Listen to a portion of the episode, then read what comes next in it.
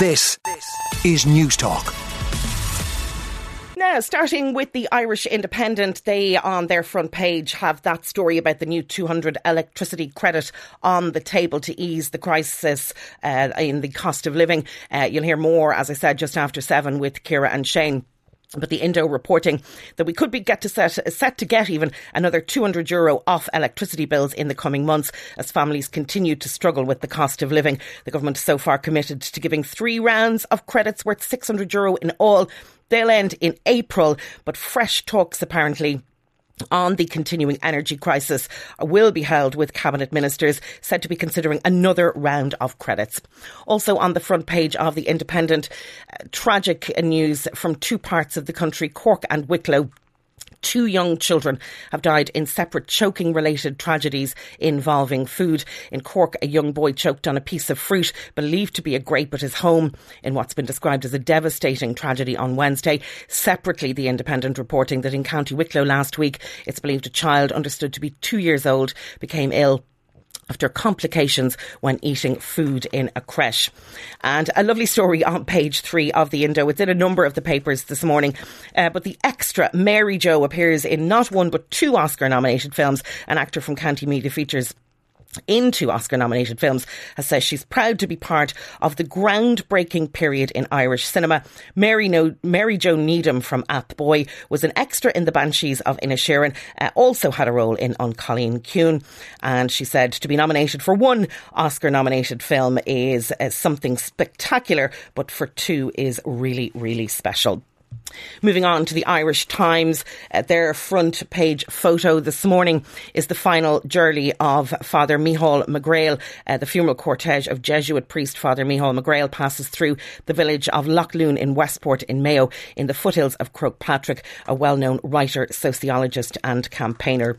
Their front page story Sinn Féin faces a SIPO investigation over spend on its database. Pat Leahy reporting the Standards in Public Office Commission is investigating a complaint that Sinn Féin failed to account for spending on its ABU election database in its election spending.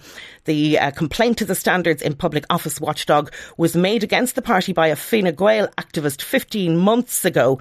Uh, SIPO telling the Irish Times it couldn't comment on individual cases while Sinn Féin saying it has received correspondence, uh, or it, it has received correspondence and looks forward to engaging with SIPO on the issue. And while one newspaper tells us we may be getting a bonus of an electricity credit, another tells us that if you have private health insurance, you're looking at price hikes. Uh, Simon Carswell, their public affairs editor, reporting in the Irish Times this morning that more than a million VHI customers face price increases on their health insurance plans with market expectations growing that Laya, the second largest insurer, will also hike its prices. They're indicating VHI, uh, speculating at least about 4.8%. Um, and the increase coming after Irish Life imposed an average increase of 5% this month for its customers as well. Moving to page five, then we had those protests outside the Dáil yesterday um, on the uh, deal uh, with Coillte and the UK investment firm. Um, the government moving to avoid controversial forestry deals in the future, such as the one that we've been hearing about, with the Minister for Agriculture Charlie McConalogue indicating that the 200 million euro agreement uh, cannot be undone, but that there may not be more of the same in the future. Moving on to the Irish Examiner, its lead story nine Fine Gael TDs may quit before the next general election. They're saying that the Taoiseach Leo Varadkar is facing an electoral crisis within his party as nine Fine Gael TDs are now expected to stand down. In a massive blow, Kerry TD Brendan Griffin and Cork East Representative David Stanton are now certain not to run, and it's expected that other members will also announce that they won't be running in the weeks ahead. Again, the Examiner with that story on the VHI customers. Moving on to the Mail, church orders need to pay up on baby homes. Uh, the government to draft in external negotiator as six religious groups still haven't compensated 34,000 survivors. Uh, a report by Brian Mann and Helen Bruce. Religious orders need to pay up if they're sincere in their apology to mother and baby home survivors. This is a quote from Catherine Corless, the campaigner. The Irish Daily Mail revealing the government is planning to bring in an external negotiator to get sufficient offers from the church orders for the 800 million euro fund to compensate 34,000 survivors more than a year after it was announced by the six orders involved in mother and baby homes. They've yet to agree to pay towards a redress scheme. Moving on now to the tabloids and the Irish Sun to start.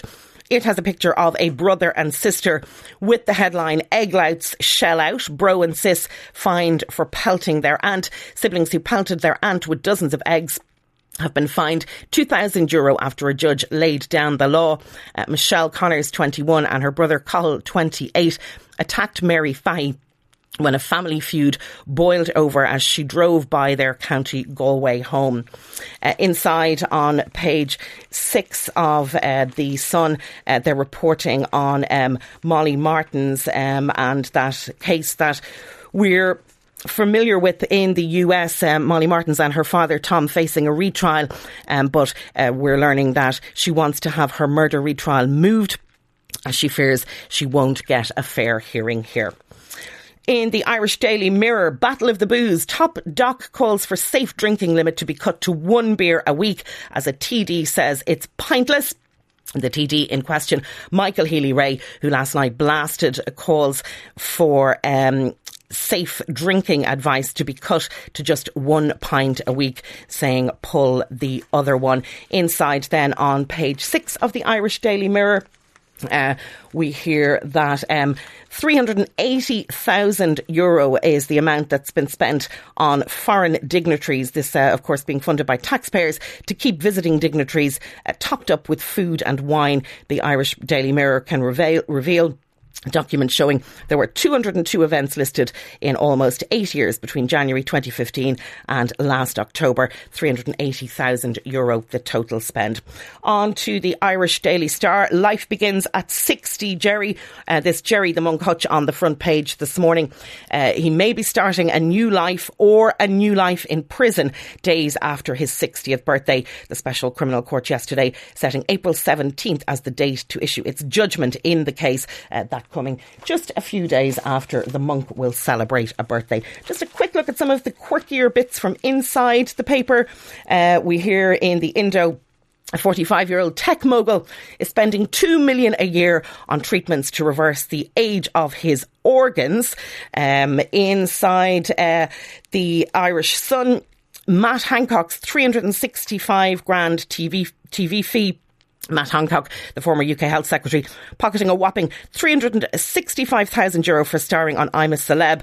Um, he disclosed the sum on top of his 54,000 serialisation of his memoirs uh, in his registers of interest as an MP. Yesterday, police in the UK actually charged a man on suspicion of assaulting him on London's tube.